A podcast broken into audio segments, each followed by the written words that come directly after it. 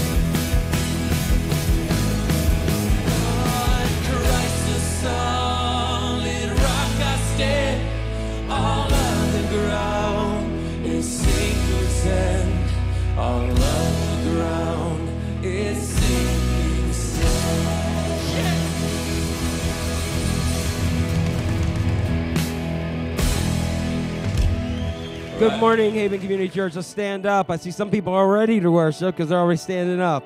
What an awesome song on Christ the Solid Rock, right? Let's, let's worship Him today.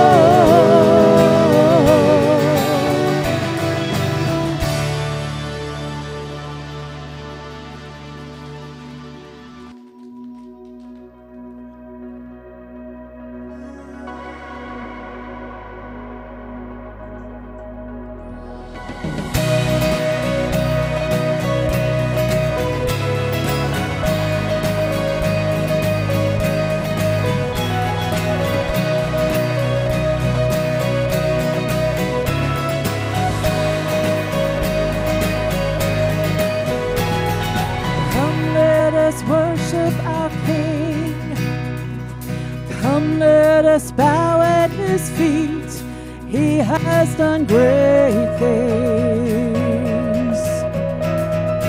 See what our Savior has done. See how his love overcomes. He has done great things. He has done great things. Oh, hero of heaven, you conquered the grave. You free every break every chain, oh God. You have done great things. We dance in your freedom, awake and alive. Oh Jesus, our Savior, your name lifted high, oh God. You have done great things.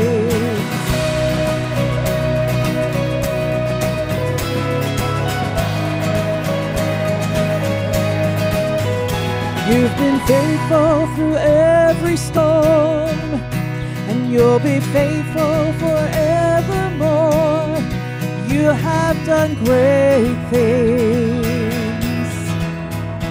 and I know you will do it again. For your promise is yes and amen. You will do great things.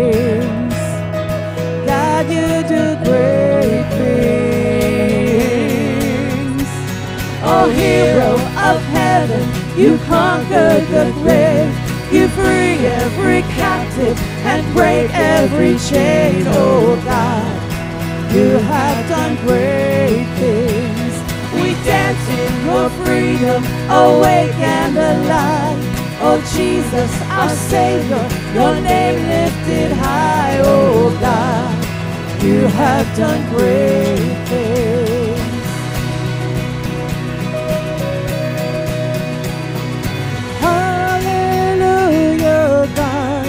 above it all. Hallelujah, God, unshakable. Hallelujah, you have done great things.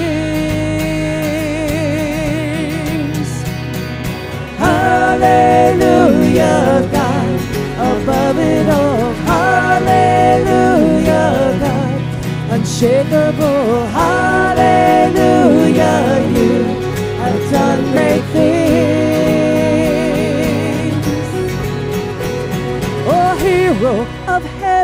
You conquered the grave.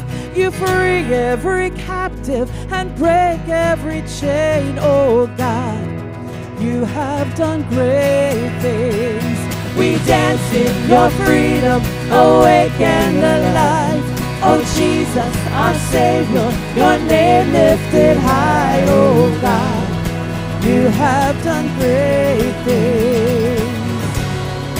You have done great things. God, you do great things.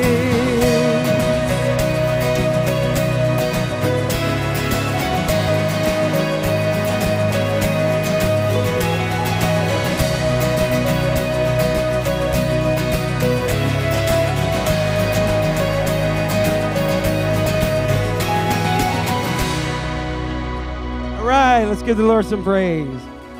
Amen. Amen. God has done great things. Am I, am I right? All right. So let's just pr- start this with prayer real quick. God, we just thank you for bringing us here. We're excited about the great things that you're going to do in our lives today and your word and everything else. And we give you praise, glory, and honor for you are, are the King of Kings and the Lord of Lords. We love you in Jesus' name. Amen. All right. Find five people. Uh, wave at them, knuckle punch them, say hi. Good seeing you in church.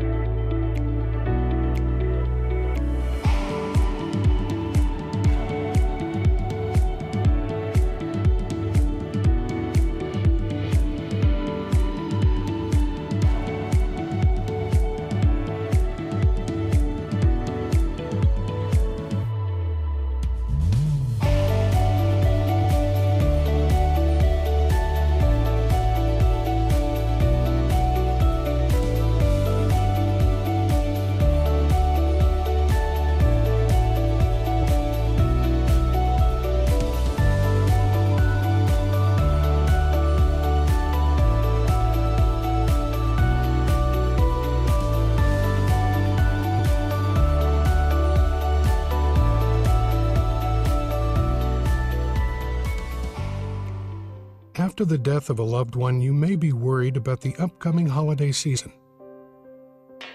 I used to say, um, I wish I could go to sleep the day before Thanksgiving and wake up January 2nd.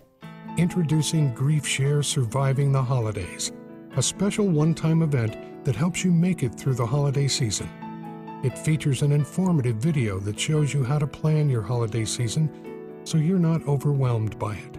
You'll also learn how to survive holiday parties and get togethers, how to handle loneliness, and you'll discover how you can gradually begin enjoying the holiday season again. The Surviving the Holidays video features the wisdom and perspectives of 13 grief recovery experts and interviews with many people who've wrestled with grief during the holiday season. At Grief Share Surviving the Holidays, you'll also have the opportunity to talk about how you're feeling about the holiday season and what you've learned in the video. Plus, you'll receive a holiday survival guide. It will give you the ongoing support and wisdom you'll need this holiday season. To learn more about Grief Share Surviving the Holidays, talk to the Grief Share leader at your church and visit griefshare.org/holidays.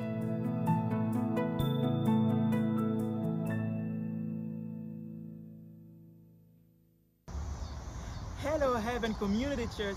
I'm so excited that you guys kicking off OCC events on this Sunday. I'm so excited about that. My name is Engesa BTZ Iliad Shimeya. And actually, my name has a meaning. It means third child, famous, chosen of God. My father was a pastor and my mother was helping me in the ministry. We were really happy living together until one day I saw many people come to our house. They were crying and I thought, asked my mother, what's going on? And she told me, your father went to heaven. We're gonna see him soon. I was okay with that because I was six years old, but my mother knew that life will be hard for us. Every night, we used to do Bible study with my mother, and one night she was talking about a heavenly father who loves us and cares for us. And I asked her if this father can give me some present or gift. And she said, Yes, go and pray. And after I prayed, one Sunday, we were about to end service, and the pastor said, After service, don't let the children go home. We received some present for them. And on that Sunday, I received a shoebox and this shoebox impacted my life and changed my life. You can see when you pack a shoebox, you give an opportunity to a children to hear about the gospel and to know that uh, they have a heavenly father. And it, it could change your children's life like it changed mine. I just want to encourage you to pack more shoebox, to uh, give the opportunity, this opportunity to children to hear the gospel and to know that they have a heavenly father who loves them and cares for them. Bye bye and see you soon.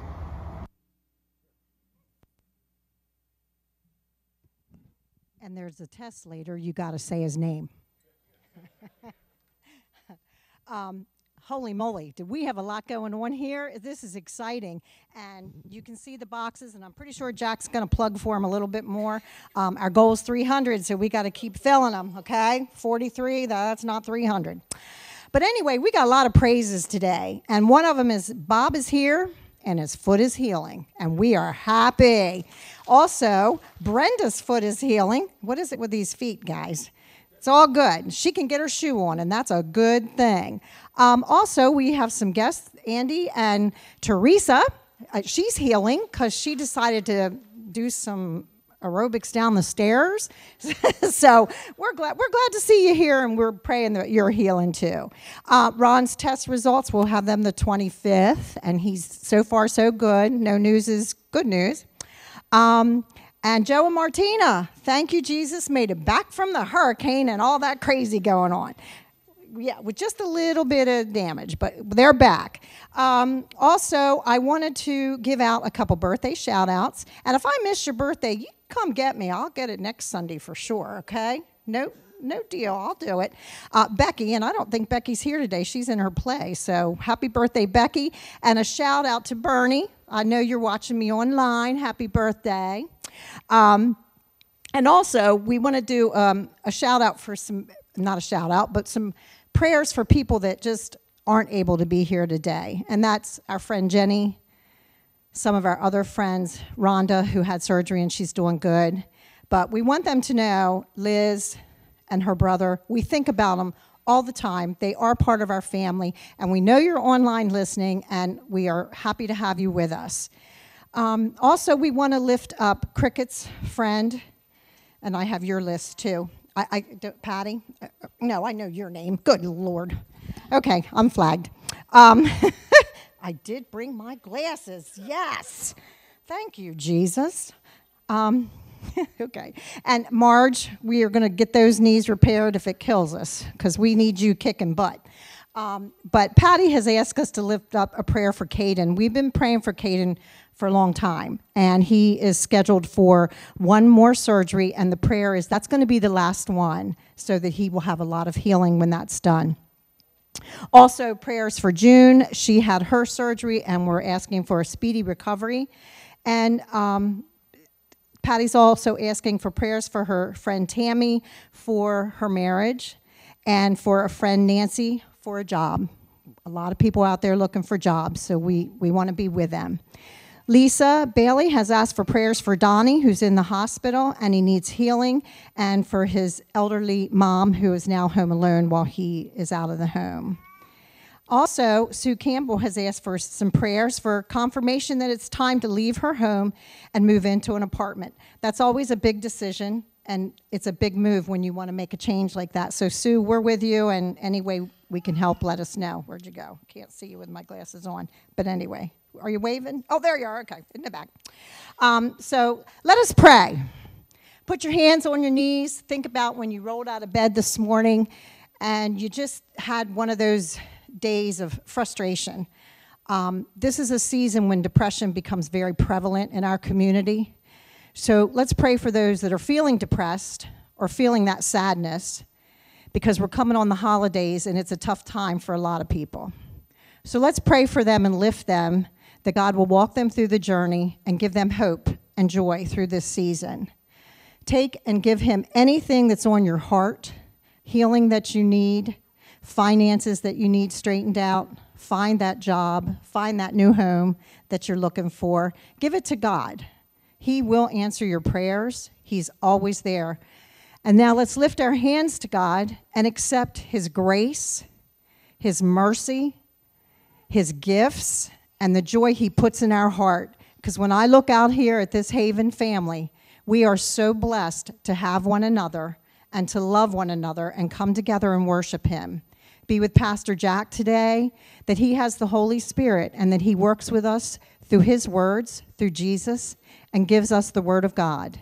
In Jesus' name, we pray these things. Amen.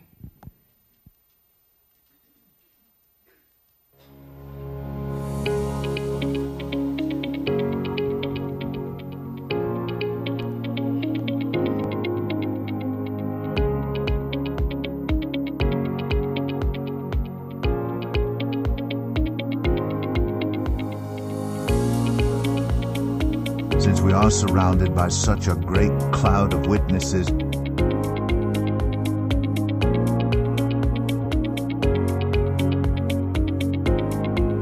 Let us throw off everything that hinders and the sin that so easily entangles.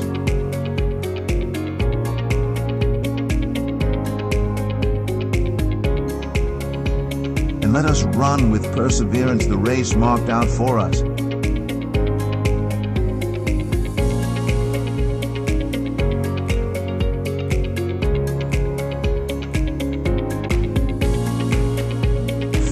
our eyes on Jesus, the pioneer and perfecter of faith.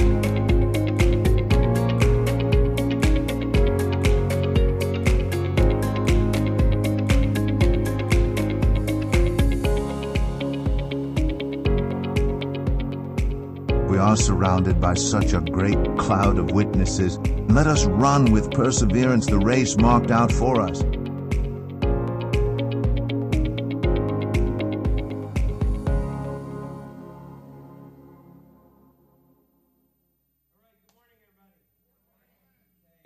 Good. To see everybody on this chilly day. The thermometer last night said 34 and dropping, and I went, uh. um, if you're like anybody else. So um, the uh, the sunbathing is over for the for the year, right? Um, so. We mentioned uh, we had a couple things up here. We talked about um, Operation Christmas Child boxes. Um, man, that guy was peppy, right? Um, you know, and, and like Joanna said, you're going to go have to ahead and say his name um, if you don't give a box. But I, I was thinking we're going to make him come to your house as your alarm clock in the morning if you don't. So, but seriously, um, you know, we'd love for you to really connect. Um, it doesn't take much time. You can see he had a plastic box that he he got from uh, that uh, we had done that before too. I know some people like, oh, I forgot my box there. That um, with Operation Christmas Child, and people would go and get a plastic one at the dollar store, fill it up, um, and you can have a lot of fun doing that. Um, and then recognizing that it doesn't just it's not just a box of stuff. It really affects people's lives. And for him, who lost his father and was still trying to connect to God, had that and just made that plea. Uh, one year we showed a video, and that he said hi to us particularly, so that's pretty awesome. Um, then we had that um, that one time we sh- uh, there was a video where a lady, a girl got a box and then later met the guy who sent the box and the family and they got married. So I don't know if you're looking for somebody, put a couple boxes out there. It may help. Um, but uh, seriously, it does affect people's lives because we have so much. And um, by having so much, it takes so little for us to go ahead and just put together stuff in that box. You, you can also do it online. Um, if, if you go to um, havencc.org and or through the app, I believe you can also go ahead and check. And um, and by doing so, you can go ahead and you can do everything there and pay it all online. It'll pack several boxes that you can do it there. Some people want to do it that way. Also, um, one of the things that we love to do here is our Sunday school, our Haven kids, love to get together and um, and pack and put stuff together. So if you want to make donations, um, whether physically or monetarily to that, they will be packing those next week and we'll have them. So we do have a little ways to go, but we can do it. It's a great way to get those people at work to say, hey, what are you doing? Oh, I got an idea. Why don't you help me pack some boxes? And, you know, you could go ahead and do that kind of stuff or have them donate as well. So again, because when, um, when we're here with so much opening stuff, you, that it really touches lives around, around the world and people get to know and say, wow, God, there is a God and he really does love me. And that's just an extension of that. So I would definitely hope that you continue to go ahead and everybody participate. There's so many different ways to do that. Um, that is our QR code up there for your um, bulletin if you want to go ahead and get that way. Um, you can go ahead and take out your smartphone and do that. Um, the other thing is, um, we have so many different things. You see, I saw the women's Bible study starting a new Bible study as well on Thursday. Thursday, right? Is that what it still is? Thursday nights? And they have a um, really active group. There's also some other things going on in, in the Wednesday Bible studies as well. And then this Tuesday, um, we will begin uh, Disciple Fast Track. And Disciple Bible Study was something that was very intensive, around for many, many years, still is. And it was 34 weeks um, going through the whole entire Bible, and then they had some other offshoots. And, um, and it was really, really intensive. So recognizing that life is very, uh, very hectic and other kinds of things, they wanted to give people the opportunity to do that but um, given the option um, in with going through the Bible with just some um, broken down things. So they put it down instead of the 17 weeks for each section, it's now down to 12 weeks, and each session lasts about 75 minutes. So we will meet this week. Um, what did we say? What time? 7:30? Is that 7 o'clock? 6.30 6.30 um, at 6.30 uh, see i don't even know. I might be late. Um, i missed half the class by being late. But we're going to meet there at 6.30 right here. And you can pre-register. We have books and other kinds of things for you. We're going to go through the old testament in the first 12 weeks. So that'll get us through, the, ho- through to the holidays. Then we'll take a little break and we'll pick back up with the new testament and continue that and finish in the april time. So it's, it's really like a like more to a semester kind of uh, kind of ideology. It's a great way to connect people. So um, if you want to, you can register online through the app or whatever, or you can see Ron, or you can just go ahead and show up, and we'll go ahead and connect you. And it's a it's a really good time to spend with people. And um, instead of those of you who took Disciple before, instead of the half an hour videos, they're five to seven minutes. So you don't have to see the people go on and on and on and on and on and on. That's my job. Um, but but we'll have a good time. Okay, everybody sound good? Yep. Oh, that sounds good. So yeah, we have a lot of a lot of different things, um, and I think that's pretty much all the announcements. So we got a lot of di- lot of stuff. Like Joanna said, a lot of stuff going on, and that is good. Oh, one other thing I did mention last week about the Danny Pilkington Assistance Fund, and many people have asked how the, how you can um, do that. Several ways. Um, one of the ways you can just um, give your donation and mark it in honor, uh, in memory of Danny. Um, and that goes to our assistance fund that helps people with rent and bills and, and all kinds of different things um, in the community. But several people have mentioned that as well. All right, you ready? Here we go. We are in week three of our four week series. Um, we've done this before in the past, but we're doing it a little bit uh, differently. It's one that just gets to um, be brought back out. In Hebrews chapter 11, uh, it's what is known as the Hall of Faith, where it says, By faith, Abraham, by faith, Sarah. They went through several different big people of faith. And so it's been known as the Hall of Faith. And right after that, it talks about this group of, of awesome Bible people that we learned in Sunday school or that we put in stained glass and talks about them and then says, by faith they did this. And then we get to chapter 12. And it begins in chapter 12 with this verse. It says, Therefore, since we are surrounded by such a great cloud of witnesses, um, and that's just an awesome concept that here we are. We're just surrounded by all these great heroes of faith, not only those who were in the Bible, but those who are our loved ones who love the Lord, who went on to be with the Lord, that were surrounded by this cloud of witnesses. And they're just, um, they're here. What is their purpose to do? And it says, so let us throw off everything that hinders and the sin that so easily entangles. And um, what they're doing there, if you look at a stadium, feel like a stadium, they're there, they're cheering us on. And it t- goes in here and says, so let us run with perseverance the race marked out for us. So we're in this race called life. Uh, anybody feel like uh, some of us may call it the rat race? Um, but we're in this race called life. So as we, we take this image, we're kind of just looking at this concept of, hey, here we are. We're running this race of life, and yet we're surrounded by these witnesses who are cheering us on. And so the thought process behind this is um, is that what if one of those, if we're running one lap around in life, what if one of these great heroes of faith could come down and run one lap with us around? What would it be that they would tell us? And so we spent uh, a couple weeks in this. The first week we had David, remember David? Um, and he came down the stands, and David's in really good shape, so um, it, we got a little huffy puffy running around that, that a little bit, but he taught us some really good stuff. Last week we talked about Rebecca from the Old Testament and, and how just one, one small small act of kindness can make generational impacts. Um, how she just gave a cup of cold water to somebody, which turned into feeding his camels, which took two to three hours. But because of that act, she ended up becoming in the lineage of Jesus. So we're talking about how that happened. So today, we're going to go to what would be her, um, her mother in law, Sarah. And we're going to learn a little bit about Sarah here today. All right, so let's look at this. So Sarah is going to, um, and, I, and, one of the things that I re- um, really want to do, they're all from the Old Testament. Next week we're going to move to Joseph and his, um, which we know as coat of many colors, but it's a richly ornamented coat. We're going to talk about Joseph. Joseph had some issues with his brothers.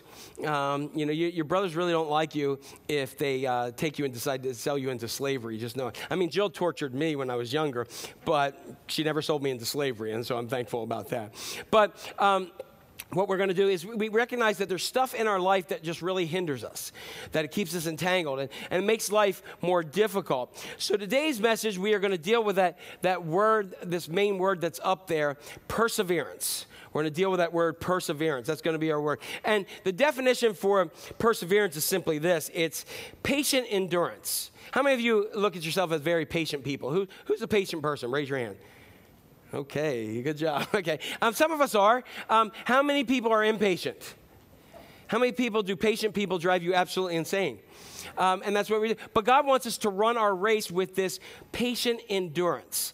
Um, and that's difficult because uh, uh, basically telling us to hang in there. It's going to take a while in order to do this. Now, that's not my, pa- my favorite word because, um, you know, perseverance, we think of hanging on and going, and I just want to get it done. I want to get there uh, many times. So Sarah's our big dog of faith today, and um, I really think she is one of the best people to talk about this uh, patient endurance. Now, Sarah had a lot of character flaws. That's one of the things I love about the Old Testament, particularly, even the New Testament as well. But a lot of these great heroes of faith had really big character flaws. And I don't know about for you, but that's comforting for me because I'm going to go on a limb and say I have a few character flaws in my life. Um, and it's nice to know that God, in spite of my character flaws, God is, is, uh, is glorified and made even stronger and better in spite of that. I love the verse, when I am weak, he is made strong. So I'll hold on to that. And Sarah had a, had a lot of stuff uh, going on in her life, but we're, we're going to pull on, on Sarah. She's Abraham's wife. We talked about Father Abraham a little bit last week, and I've been looking for, uh, forward to Sarah a little bit because she's, she's got some interesting things in the scripture. But I really believe that there's a lot of us in life where we may have had God's word or a promise from God that is very, that is very clear to us, but and he's spoken some things in the midst of that but we're having a problem seeing that lived out. We're having a problem uh, saying like get on with it god. Anybody ever been on go, come on god get on with it. Um, and and that's kind of where we are. So truthfully we see like not much is happening and and so sarah can give us a ton of information about the today. So not in your notes. Um, i'm going to give you some uh, some really cool like uh, stuff i think is kind of cool. But sarah and her husband abraham received a promise. Now when we first meet them he is not abraham his name is abram and, and her name is not Sarah, it's Sarai.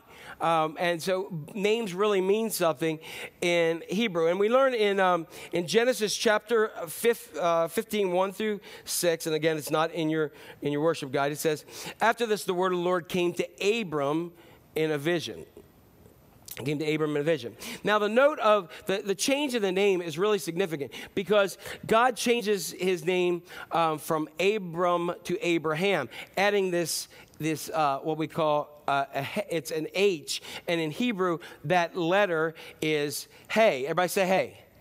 See, you got that one down. Be like, hey, that's how it is. It's the letter H in Hebrew. It doesn't look like H, but it, um, it looks kind of like a little, like a little thing you get married under. One of those, um, what are they called?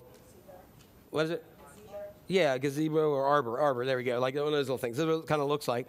And it becomes part. God changes Abraham's name to add that H in it, and He changes Sarah to add that H in it too, or the hey in that. And we say why? Because Abram's name then goes from exalted or high father to father of great of a great multitude or many, and Sarai's name is changed from Sarai, which means my princess, to, ready for this? Princess. That's a big, big stretch. And you're like, why did God do that? Because it's interesting. If you look uh, at the letter uh, Hey in, in Hebrew, it is a symbol of the divinity of God. And often, if you add to it, they call it a geresh, which is like a little, little apostrophe up top.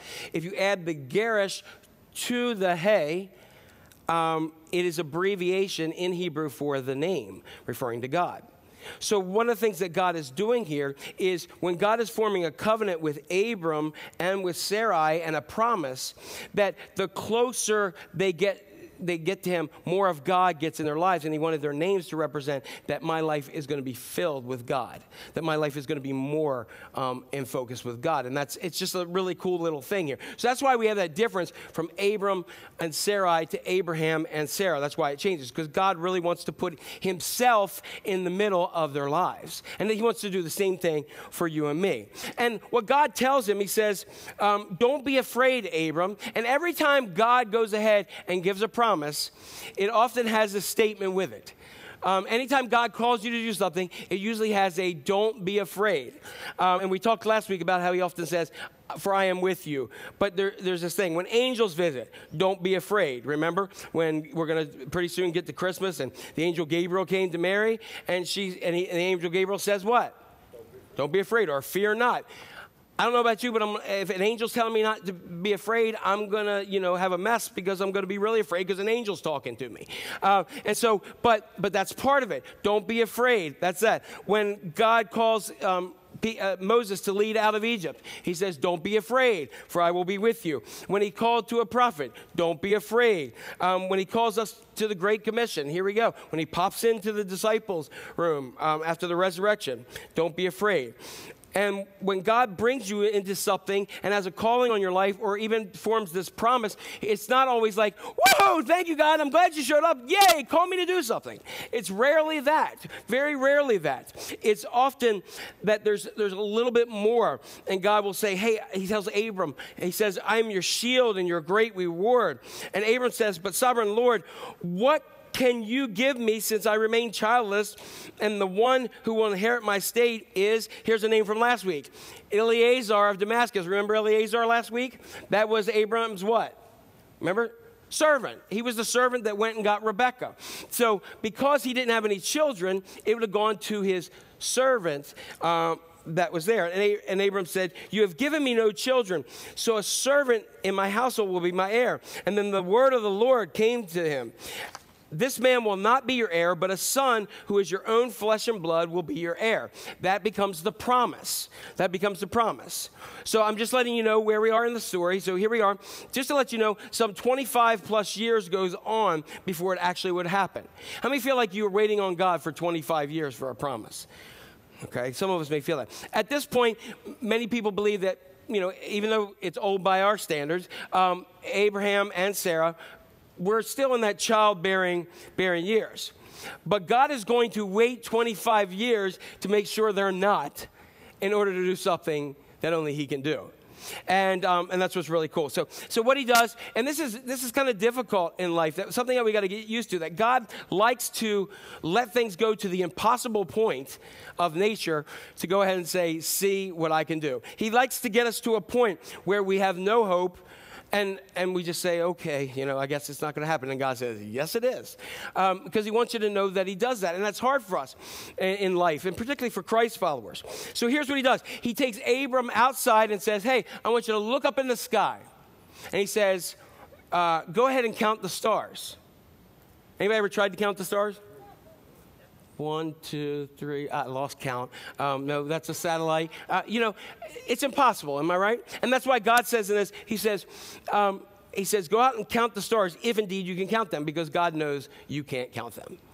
Have you ever seen like some nights you think you got them and then you look and then like some other ones come out from nowhere? He says there's no way that you can count them. And then he said, So this shall be your offspring. Now Abram's saying, Yeah, right. But he probably got excited here. Oh, yes, God, you called, you gave me a promise. That's awesome. He probably went and told Sarah. She's like, yes, yes, this happened. So this is where we start. And God's got this dilemma because his dilemma is this He's trying to get you and I to accept something that's outside of what our mental capacity and everything that is normal and everything that is proof can really understand and receive.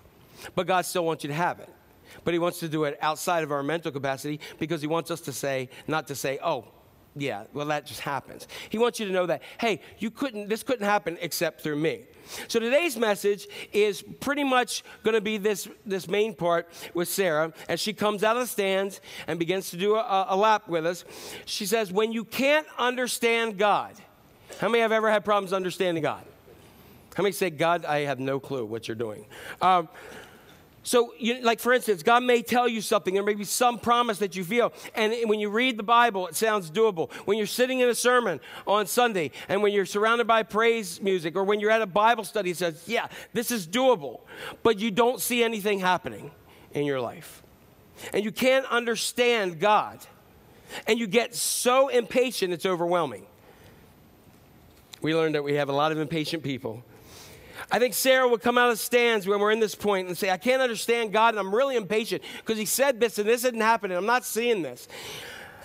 You say, I just get so, I can see Sarah coming out and say, Hey, I got so impatient waiting on God's promise that I started to go ahead and I started to direct my own life and I really, really messed things up. And honestly, uh, a moment of patience can go ahead and save us a lot of headaches and heartaches in life. Like, for instance, remember years ago when that, that lovely lady or that hunky guy that you just knew at the age of 13, this was who you're going to spend the rest of your life with? And you said, God, oh, please. And you start having a little bit of problems. You're like, no, God, this is the one. And it didn't happen. And you were so mad at God. And then 25 years later, you pull up Facebook and you say, Thank you, God, for not answering my prayers. Right? And, and we, we, we get those ways at times. And, and Sarah was trying to do some of this, but Sarah will come along and say this when you don't understand God and the impatience is starting to overwhelm you, don't complicate God's promise with your own solution. Don't complicate God's pl- promise with your own solution. And so basically, Sarah is going to run this lap with us, and she took matters into her own hands and learned out the hard way. So we're going to spend three teaching points that Sarah's going to start start the lap with us. She's going to start that with us, and then she's going to give us some words of encouragement, which we call those big dog words that we can have, and then we can leave here a little bit more patiently. Um, and it seems like we got a good crowd since nobody's uh, patient, not many are patient in here. Uh, and so we're going to go ahead and spend time with Sarah in that way. So the first thing that we got to recognize that she would say is, honestly, you need to trust God. Because I did not trust God, and I really did not think God knew what He was doing. Anybody ever had a time in your life where you felt that God's promise was full of hot air? That you may have you may have eaten eaten something bad at lunch, and you just maybe you thought that that, that, was God. Um, but we need to trust God, and that, and the first thing is we need to trust God, even though we don't get it or understand it. We need to trust God in three ways. The first thing is we need to trust God. You need to trust God, even if it takes a long time. That's probably the biggest stumbling block to trusting God is that it takes so long we wait and we wait and we wait and we feel like we've got that 60 minutes clock tick tick tick tick tick tick tick tick tick and we're waiting for that promise of god. And uh, why do we need to trust god even if it'll take some time? Because i'm going to tell you if it's a promise for god it will.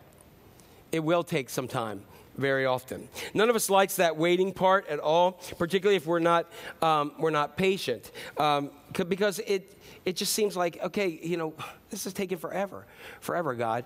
Um, and so it reminds me of, of a time where a guy was, got a chance to ask God a question. And he said, You know, God, what's a million years like to you? And he said, hmm, A second. He said, Wow. Well, well, what's a million dollars like to you, God? He said, A penny. The man thought, Wow, that's awesome. He said, Hey, God, can I get a couple of those pennies? And God said, In just a second. Yeah that's funny. I, you guys are not with it. That's funny. All right. So, um, but anyway, so so we we don't like to wait on God. In, in Genesis 6, uh, 16, we have it says now Sarai. Abram's wife. Now remember the promise that he had. And here we come. It's gone on some 25 years. Nothing's happened. And Sarai, Abraham's wife, had borne him no children. But she had an Egyptian maidservant. Her name was Hagar. And she said to Abram, The Lord has kept me from having no children. And what's interesting, when we get tired of waiting, we also get into bad theology.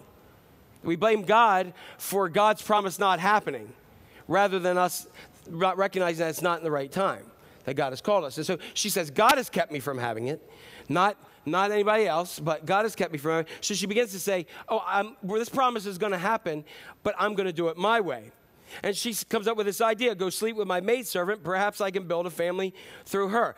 That is just odd thinking, anyway. Um, and, and then I, I, I find this next verse very humorous. And Abram agreed to what Sarai said. Sure, honey. Yes, dear. All right. You know, and that's what he did. So he goes ahead, and Abraham has a child with Hagar. Now, the plan that Sarai um, had here, and I find it interesting at this point, her name is Sarai and she doesn't have the promise of God lived out in her life as Sarah yet. Um, and God's not the center point of her life yet. So she says, I'm going to have my servant have a child with Abram, kind of like the surrogate situation, for me. The problem is, when Hagar has Ishmael, she doesn't have her for Sarah or Sarai. She like says, mm, yeah, that's my kid you know, and that's how it lives out. And there becomes this tension that exists there. And Ishmael becomes the father of the Arabic nations that are around now. And it has been from, and then you'll find out a little bit later when the promise of God comes to uh, Sarah that they have Isaac, that Isaac's having a little party and big brother Ishmael's making fun of him. Sarah gets mad and says, Get rid of that woman and her kid. And Abram, Abraham goes, Yes, dear. And he does it again.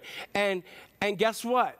Since this time and this this way that Sarah wanted to do her own plan to bring about God's promises. This is called the Middle East conflict, and it's affected the entire world to this day. So sometimes when we think it's just I'm dealing with my situation without waiting for God, it can create tons of problems for the rest of the world. Anybody with me? Anybody picked up the news? Anybody remember anything about the Middle East? Anybody want to go vacation there? Anybody?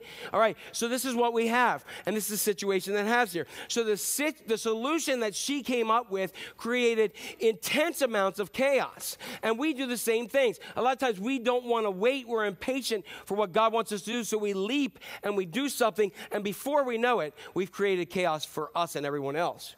So that's the first thing. The second thing is we need to trust God, even if what He says is going, uh, going to do seems ridiculous, seems absolutely ridiculous to us. Time and time again. Sarah would say, you know, you got to trust God, even though it sounds completely insane. And, and, and you want to take matter into your own hands, don't do that. But we just got to get, you just got to get used to that. Sometimes God's going to call you to do something that really makes no sense.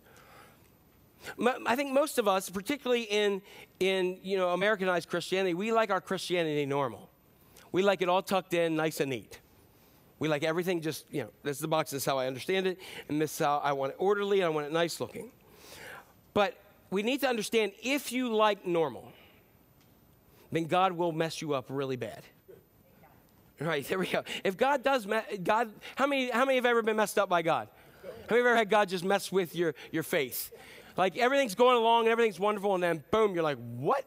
Um, and, and those things will happen. And we got to get used to that because we like to think that our wisdom, you know, we have if you, if you ever want to just either either sleep or annoy yourself, go look from years, from 2,000 years of Christian doctrine and how different people read it different way and different people have their own rigid statements and how that becomes in into everything that we wear and what we can say and what versions of the Bible we can use and what we and we have all these little rules because we like things nice and neat and together. And God says, "Awesome. Now that you got that nice and neat together, look what I'm going to do. I'm going to mess it all up." And he loves to do that time and time and time again because scripture actually tells us that God uses um, the. Uh, man's wisdom is foolishness in the sight of God. And God likes to take what we think is so vastly intelligent and he likes to mess with it and say, "Oh, you think that's so awesome? Watch what I do." Bam. And and there's several examples of God doing this foolishness. Um, like taking the wisdom and making it foolish. Like for instance, um, we can go back in the Bible that uh, that God raises the dead. That's foolish, right? You know why?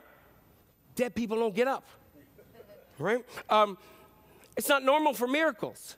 Although we don't even have to look back, but we see them each and every day. How many of you have ever either been the recipient of God's miracle or have, have seen somebody else been a recipient of God's miracle? How many? All right, look at that. Look at that. God's miracles are, are given every day. It's not normal to cause the blind to see or the cripple to walk. It's not normal for that. It's not normal to take a little kid's lunch and feed 5,000 um, men plus women and children. It's not normal. Um, and it's not, it's not normal for these things. And here's the thing if you want your faith in a nice box and normal and safe, the thing is this the thing is, when we do that, you're going to remove yourself from an incredible miracle that God wants to do. Because God likes, He set this awesome structure up, but miracles are where God comes in and does something in the midst of, of that that's just, it's just greater. We're, we're, we'll deny ourselves a miracle working God. And that's why you got to be careful, even as followers of Jesus of being too uncomfortable with the absurd and the ridiculous. We did that series on true worship. You remember a little bit ago? We did that. And, and a lot of times, many of us, we like our worship really like, you know, we like our worship like this. Is how we like our worship.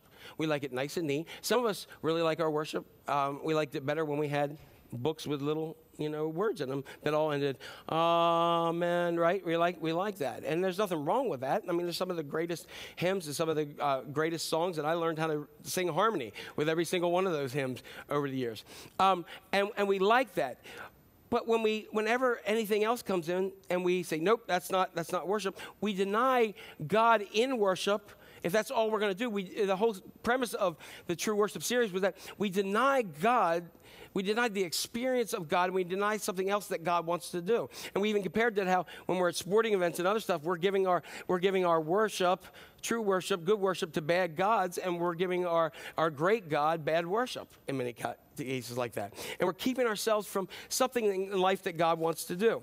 Um, like you, I remember um, I remember one time when I was younger going to a you know I, we were in several different churches. Um, Dad was always speaking, even when he wasn't. Sometimes we go to different churches, and. Um, and we went to some that were very, very staunch and very like you didn't want to breathe. You were waiting for them to say, okay, now you can breathe now. Okay. And then everybody breathes together and you sit and hold your breath until the next time they allow you to breathe. Um, you have those. And then you get to some where I remember I went to this one, I, I was, um, I was a, a youth um, I don't know if it was middle school or high school, but um, it was youth, and we went to this Pentecostal church.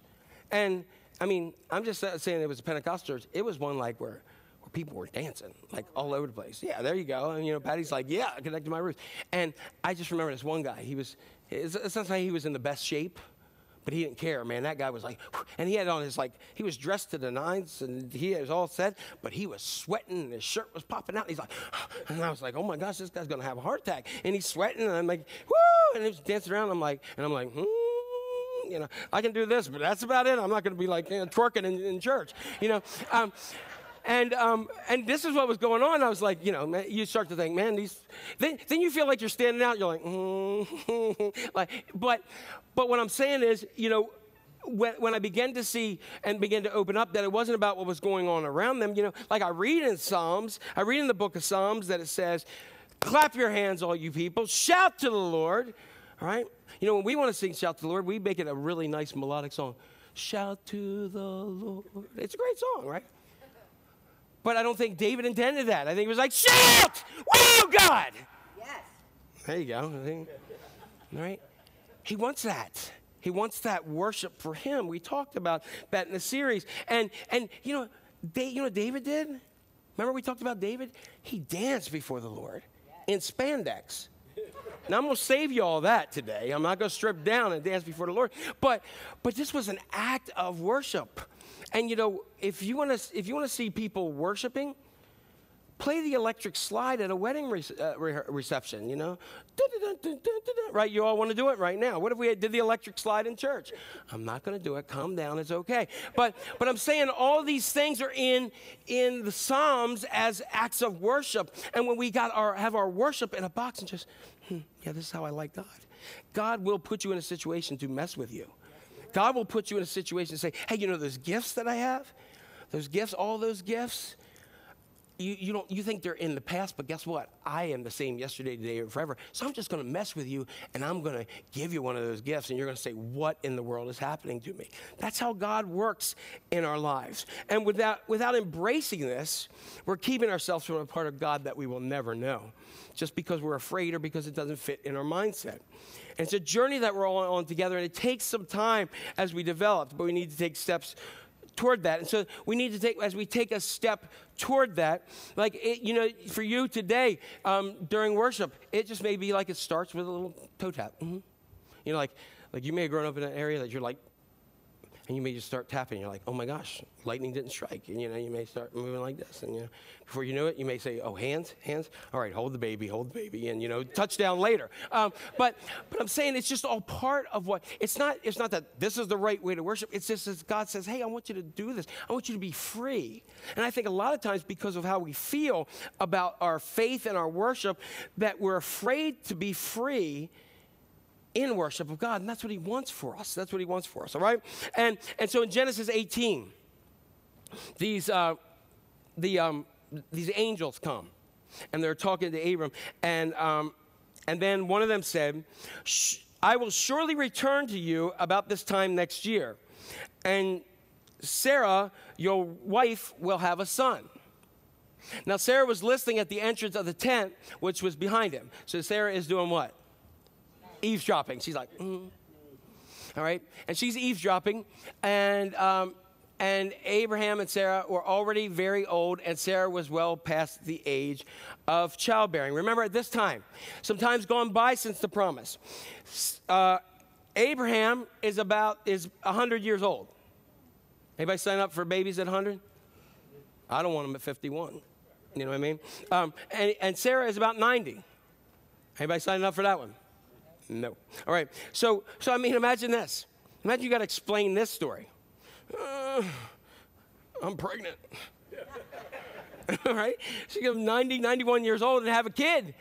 That sounds like hell to me. You know what I mean? Um, and, and so she's past this age of childbearing. Why? Because God wanted to say it's impossible that you did it on your own. Impossible. And my promise comes because it's my promise, not something that you and anybody else can do. And so, uh, so God, God just does some strange stuff at times. So now Sarah was, we saw that Sarah was listening at the tent and well past childbearing. So let's look here. So Sarah laughed. I don't blame her one bit. I would have cried if God came to me and told me I'm going to have a kid. Uh, and he said uh, and she, uh, to herself as she thought, after I'm worn out, didn't you love that? She said, man, my body is worn. Anybody feel that? God, I'd be like, God, man, I'm, I'm worn out. You want to kill me the rest of the way? God, just go ahead. All right. Um, after I'm worn out and my Lord is old, and now I'm going to have this pleasure. And, um, and then the Lord said to Abraham, Why did Sarah laugh and say, Will I really have a child now that I'm old? And he says, Is there anything too hard for the Lord? You know, I mean, she didn't laugh like, oh, man, this is wonderful. She was like, yeah, right. Yeah, right, God. yeah, that's true. That's true. So she's like, hey, no, no, God, no. yeah, right, God. That's funny. That's really funny. Yeah, and in a sense, she's mocking God. Because sometimes God will call us to do something. Hey, you know, just, you're right, God. Yeah, that ain't happening. That ain't happening at all. And and so God says, why, why is she mocking me? Why is she why is she she messing with me? She thinks she thinks I won't do this? Oh, I'm doing it. And we'll show her. We'll see who's laughing when you're changing diapers. Yeah, we'll see what happens then. When when Sarah's getting up in the middle of the night, we'll see who it's funny. Ha ha! There's the, who's laughing now. And you know what she names him? She names him Isaac, which means she, he laughs. That's what Isaac means. Because she said, "It joke's on me." I didn't think God could because I'm worn out, but God did. Is there anything too hard for God? It may seem strange, but really, and God may seem strange at times, but really God is amazingly wonderful. Sarah's running around the track with us. She says, Look, God is going to take a long time, and when He does, it's going to seem really strange. So get used to it. And the third thing is, you need to trust God even if those around you don't.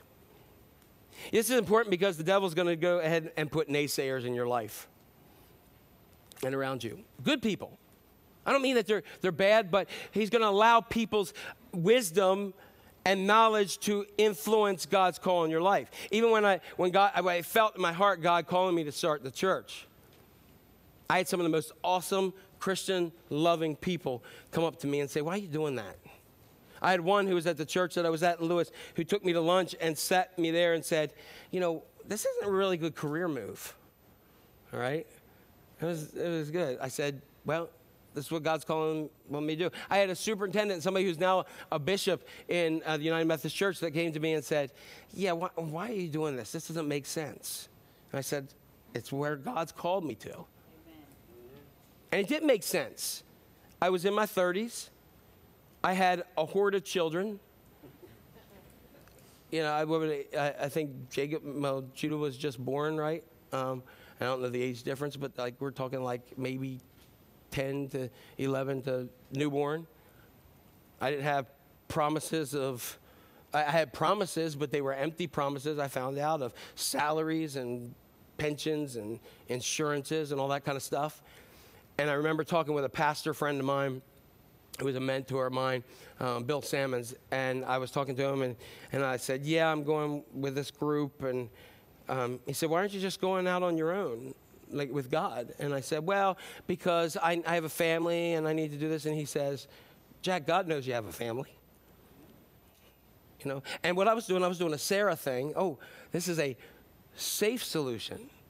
And although the people were, were, were great, you know, God ended up splitting us from that group that originally went because we didn't have the same vision, because God had a call on my life that he was going ahead and doing in this area and it was about me and him it was it was a, a god and sarah moment not a god sarah and hagar moment in my life and and for jack this other group that we went with although awesome people that was my hagar right? God wanted to do something else, but I didn't trust him enough. And maybe some of that was the people around me. Maybe it was my own fear and me saying, God, I'm worn out and I got a family to support. And I'll never forget Bill Sammons saying, God knows you have a family and he's going to take care of them. And so, so we had this. I mean, think about it. We have to be careful more than ever about the other voices that are around us. Because in this digital age, technology is so amazing. Right now, there's people that uh, all over the world can connect. And, and, many times we do have people all over the world that connect and um, take part in Haven Community Church. Um, but the, there's another side. There's a big concern about this generation. And I'm not telling you anything that I don't know. Do you recognize that there is an overabundance of opinions out there? And there's an overabundance of voices more than ever before because technology has made it possible for anybody who has a, a internet connection to go ahead and voice their opinions. It doesn't have to make any sense or anything, but they have uh, opportunity to voice their opinions about everything through blogs, posts, commentaries, social media text. Um, I found some interesting things from a 2018 survey of U.S. teens from um, Pew Research Center. They said one in six teenagers have experienced at least one of the six different forms of abusive behavior online. Name calling, 42%. Spreading false rumors, 32%. Receiving unsolicited, um, explicit images, 25%. Um, having their activities and whereabouts tracked by somebody other than their parent, 21%. Somebody making physical threats, 16%. And having uh, images of themselves shared without their consent, 7%. They found in the survey that 90% of teens believe online harassment is a problem for people their age. 63% identify it as a major problem. Other findings in 2022 say 58% of Americans say social media negatively affects their mental health. 64% experience anxiety from social media use, 56% depression, 52% dissatisfaction with life, 51% fear of missing out, 51% body image issues using social media apps, and 71% of users who experience negative mental health impacts from social media blame misinformation and disinformation. And the top ones are Facebook, Instagram, and TikTok, top the list of all these things. This September, um, the former Facebook project manager, Frances Haugen, revealed that the company knows its family of social media apps has a very negative mental effect on its users. Sarah would say, Look, you got to be careful about the other voices that are talking to you. Because she said, Hey, me and everybody else is going to laugh. She said, They're going to say, You can't have a baby at 90. You should be a great grandmother by now. Because Sarah said, God has brought me laughter, and everyone who hears about it will laugh with me. As a church, we can't get caught up in everything that's out there. We just got to keep on loving God and loving others. Loving God and loving others. Serving God and serving others. And one day they will laugh with us too and say, wow, there is a God. There is a God. Sarah uh, would say, God knew exactly what he was doing. My substitute solution was poor. And I'm sorry about that. Now, one of the cool things is, as we transition now, we're coming around that lap. We've got that last part of the lap, and Sarah's going to give us some encouraging words all right? And, she's, and we're going to be reminded of Hebrews chapter 11 that even though Sarah did some really wacky things, Sarah um, is in the hall of faith. And in Hebrews 11 11, it says, And by faith, even Sarah, don't you love that? It says, Even Sarah. And you could put, By faith, even Jack. Put your own name there. Even. All right? By, by faith, even Sarah, who was past childbearing age, wasn't able to bear children because she considered him God faithful who made the promise. And in the end, Sarah realized that we must come to the same conclusion, and we have to. That every time we try to get involved in the solutions, they don't work out well. But God is still faithful. And he will still give you the promise, and he will forgive you for going your own way. And if you have doubts, he'll still love you and he'll still take you back because he's a wonderful and amazing God. Sarah's big dog words three things. You ready? Here we go. Don't try to outrun God when He's not moving fast enough for you. I think many of us are guilty of this, and we saw how many of us are, are impatient. But I was thinking about when we started the church, and um, we spent the first five years as portable church. And what that means is um, Sundays we would arrive early, whether it was the dance center down here or Northeast Middle School.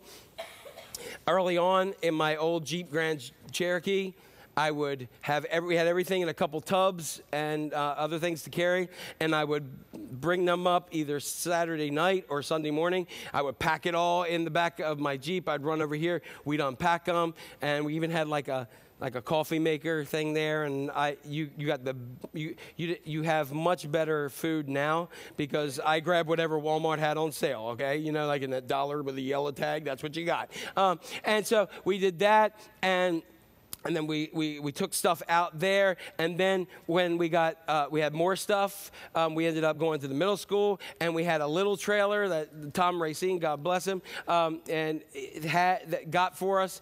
And it was one that you could just pick up and move around. And then we got even more junk. And then we had to have a big trailer.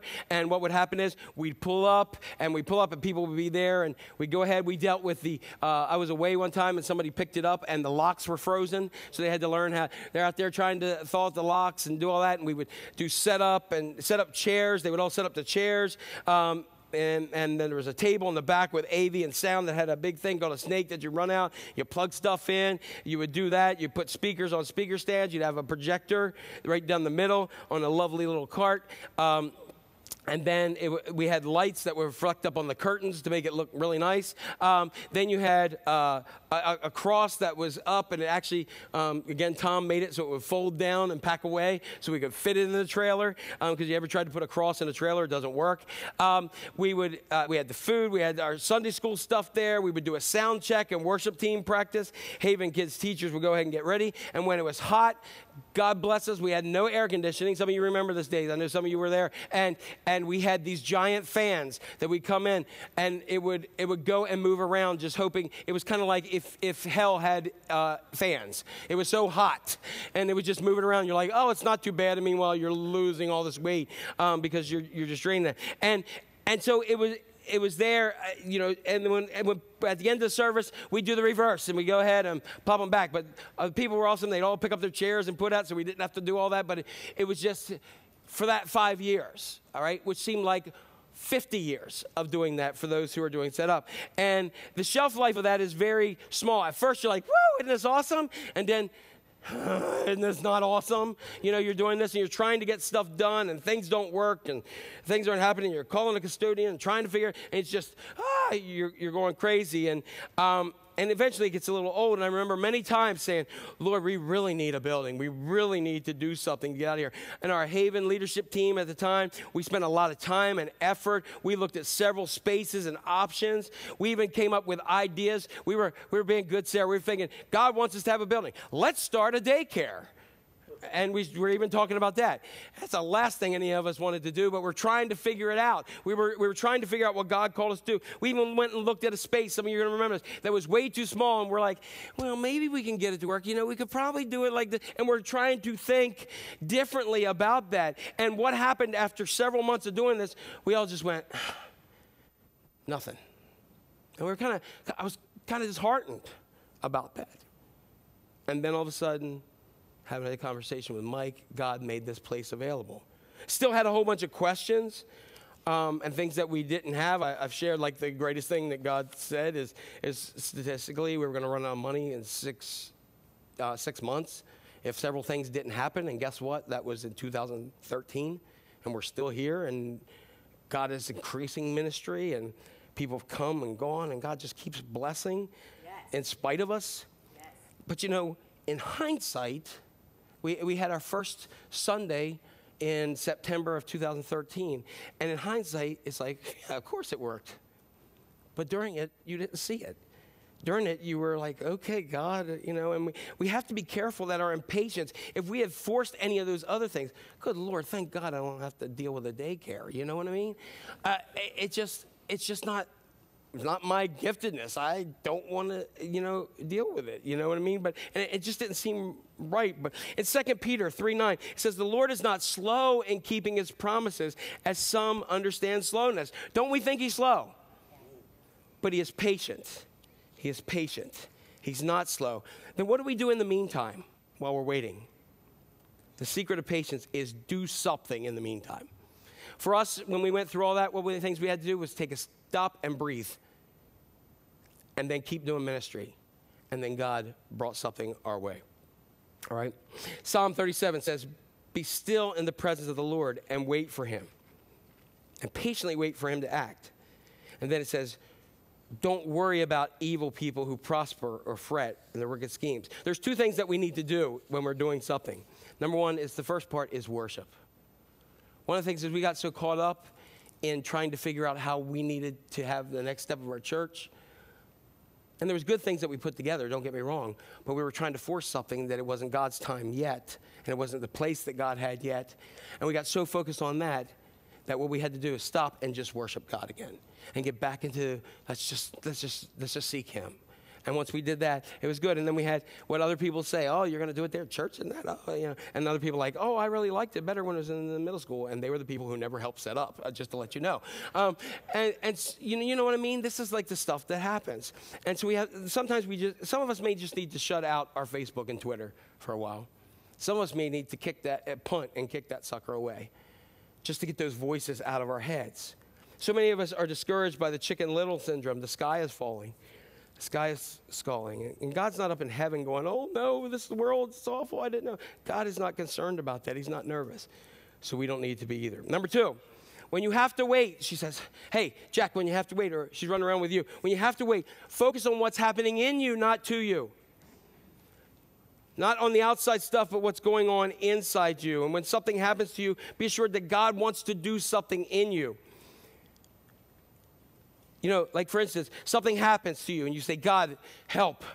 And God says, definitely, I'm re- I really am happy to do that. But let's learn something along the way. And you go, I'll pass on that, God. I just want you to fix it. He says, nah, I want you to grow and mature in your faith. You'll say, That's okay. I'll be stupid in heaven. I don't mind. Just go ahead and let's get on with it. And we want that quick fix. We want the drive through God. We want, I'll take a number five and, and you know, have fries with that. That's what we want to say. But God's like, no, no, no, no. What's happening? I don't like what's happening around you, but I'm going to take it and use it so you learn something about me. So that I can put me in you, so that I can put that hay in your life. That's what I want to do. And so I've, I've said it before, and I love the statement God is more interested in your character than your comfort. And you know what? You are too. Like, for instance, if you have kids, and um, I, I, I'm often more interested in my children's character than I am their comfort. Like when they were in school and some, you know, or and you say, time to get up and go to school, and they say, I don't want to go today. It's cold. I like how warm my bed is. And I will say, you know what, that makes a lot of sense. Um, I really don't want you to be cold, and you really do look comfortable. And gosh, you know, I want you to be happy um, and just sleep in, and maybe tomorrow if you feel up to it. No, that's not the discussion that goes on my house. Get your butt out of bed or your life will hurt worse than it does now. Move it. I'm leaving. And if you want everything taken but the clothing on your back, stay in bed, right? You know why? Because I'm not interested in their comfort. I'm interested in the long term production of what school is going to do in them and help them grow and mature and everything else. You know, and, and that's one of the things that we, we lose. I created a pain a present pain for a future purpose. For instance, anybody in here ever given birth to a child? All right. Um, when we have five children, and when um, when Melissa was pregnant with Jacob, um, we went and did that childbirth Lamaze kind of class thing. You know what I mean? Where you learn like natural child you learn to do something naturally which is really kind of humorous um, but but you learn things i mean there's some cool things in there you learn how to how to breathe all that kind of stuff and um, and exercises you know where everybody's like like, okay. Um, and uh, you learn how to count. You know, I was like waiting for like Cookie Monster one, two, you know, um, uh, to count. You learn how to count those things, which actually, when she was in labor with Emma I, I like stop counting. And she was like, would you please count? You know, I'm like, like doing that kind of stuff. But, um, um, and so you're, you're like to learn that. So, you know, I'm like, I'm I, just, a, just a note if you're, you're going to the hospital and they're pregnant and in labor, don't say, hey, uh, honey, I don't think you're, you're following my count properly. I mean, otherwise they'll claw out your eyes and, you know, it'll be something very different. But um, a statement, uh, you know, uh, and, and, and, you know, I mean, uh, women, God bless you, because guys, we'd have one and we'd never forget. We'd be like, I'm never having another kid, ever, ever, ever, because we remember that. But, but there's a lot of pain that goes on in childbirth, right? Yes. Okay. Um, I don't know. Um, but um, I heard a doctor, a statement about a doctor once say, this is the only time in your life where the pain isn't telling you something's actually wrong. It's actually something that's good. Right? And I thought about that. What an amazing, amazing spiritual truth. In Romans chapter 8, verses 24 through 25, I love this. It says, That's why waiting does not diminish us any more than waiting diminishes a pregnant mother. We are enlarged in the waiting, and we, of course, don't see what is enlarging us. In other words, we don't see the baby yet if you're pregnant. You know, now we have all this stuff, but still. But the longer we wait, the larger we become. Now, I'm going to tell you do not use that verse with your pregnant wife. Just, just a little help there. Um, but the longer we wait, the larger you become. Because the lo- but the longer you wait, and the more like aches and pains and stuff like that, the closer you are to receiving the blessing of the delivery. That's why, in the middle of it all, when, when we're saying, God, when's it going to end? Pain after pain after pain in our lives. And we can say, God, there's, there's a purpose in the pain, that you're taking this painful situation and you're going to bring something awesome out of it. This phrase, patience isn't the ability to wait, it's how you act while you're waiting. James 1 says, Consider it pure joy, my brothers and sisters, whenever you face many trials, hard days, difficult circumstances, times of hurt and pain, of many kinds, because you know that the testing of your faith develops, here's that word, perseverance, that patient endurance. And perseverance must finish its work so that you may be mature and complete, not lacking in anything. This is how you get from Abram and Sarai to Abraham and Sarah. Sarah's last statement. We're coming down that home stretch. We're picking up the pace because we see the finish line. I'm still running, but she's getting ready to go back in the stands. And, and it's her last statement to us. And she says, You know what? Even our very best, our very best plans cannot compare to what God has in mind. Even the very best things that you have for your life does not possibly compare to what God has for you. Far too often, we think that we can do better with our lives than God can. If you think that, I'm going to say something to you. Try it. Try it. This last verse in Isaiah 64 for the message says, Since before time began, no one has imagined, no ear has heard, no eye has seen a God like you yes. who works for those who wait. The key to seeing the glory and the blessing of God is simply in the waiting. And I hate that answer because I don't like to wait. I want it now. I want it now. But guess what? In my life, one of the things I've noticed is that God has a much better plan for my life than I do for myself. And if God gave me what I wanted when I wanted it, I would not be ready for it. And it would have been a disaster. But God knew that in waiting, He was doing something in me. And as Sarah goes back into the stands and sits next to Abraham and Isaac and Rebecca, he says, she goes ahead and says, you know, I know, I know it's hard work. I know it stinks in the waiting, but the blessing is greater than anything you'll ever receive. And she goes and sits down. We can reach the point where we say, God, it's all hard work and and but it's not what's going on outside of me, it's what you're doing on in, in, in the inside of me. And I'm just gonna keep running this race and trusting you. Amen. All right, let's stand up. And um, let's just pray and and worship the Lord. Um, some of us, uh, some of us are in a point that I think we we really kind of needed this message today. That um, that we've we have a promise and we really have been trusting, trying to trust in God. And maybe even the more that we trust, the, the more we feel like it's not happening. And so we just, uh, some of us are in, in the midst of that and we're believing God for a promise for that there's a, um, a wayward loved one or uh, we need a relationship to be restored or we're in a situation that our own health or the health of someone that we love, or, or there's situations that someone's going through something and it makes no sense. And we're just saying, God, I know you promised this and you, you promised that. And um, it doesn't make sense. And, but the thing is, God's got something greater in store for us in the waiting than we can see.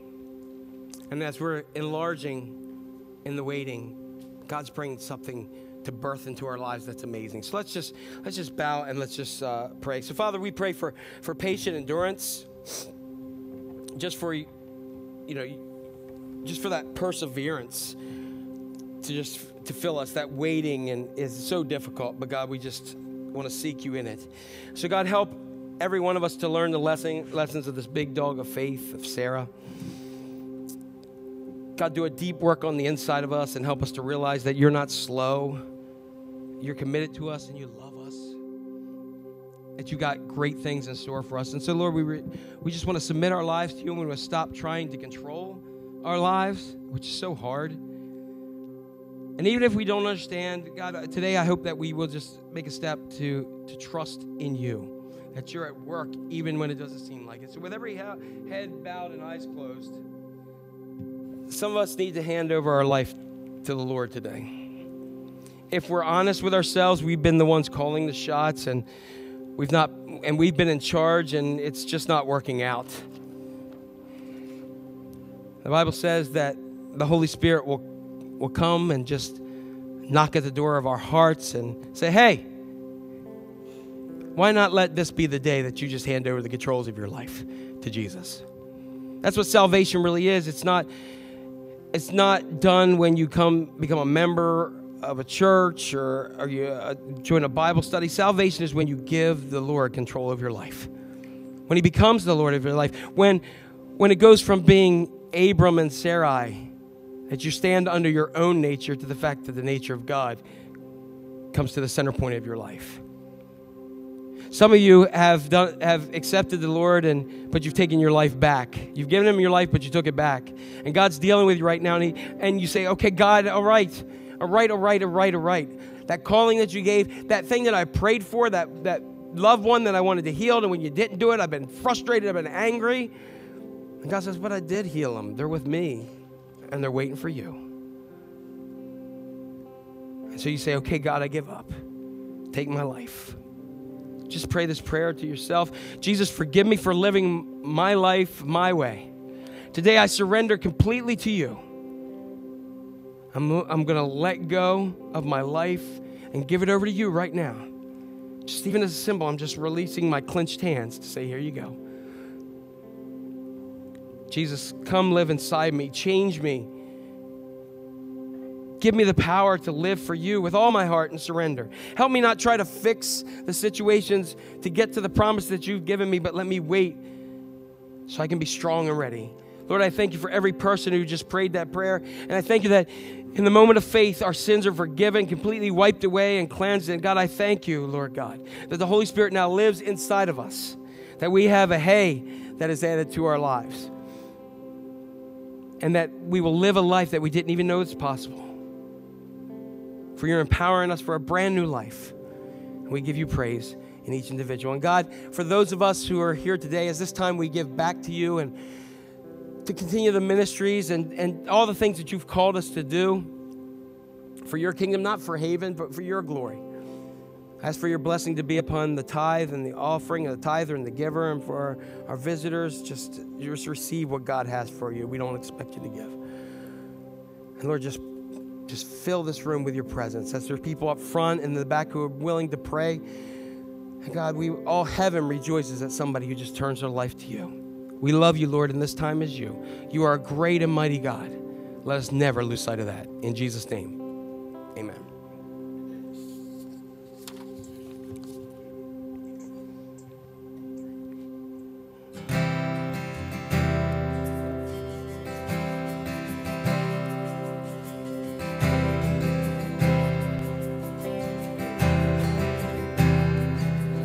the splendor of a king,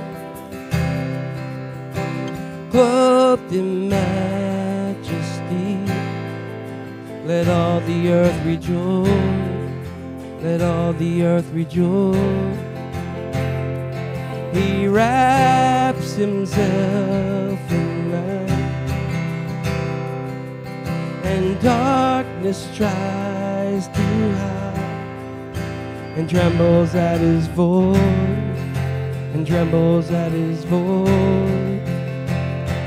How great is our God! Sing with me, how great is our God!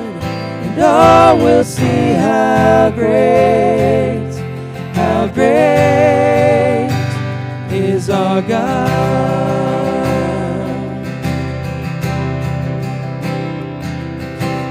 Age to age he stands, and time is in his hands, beginning and the end, beginning and the end. A Godhead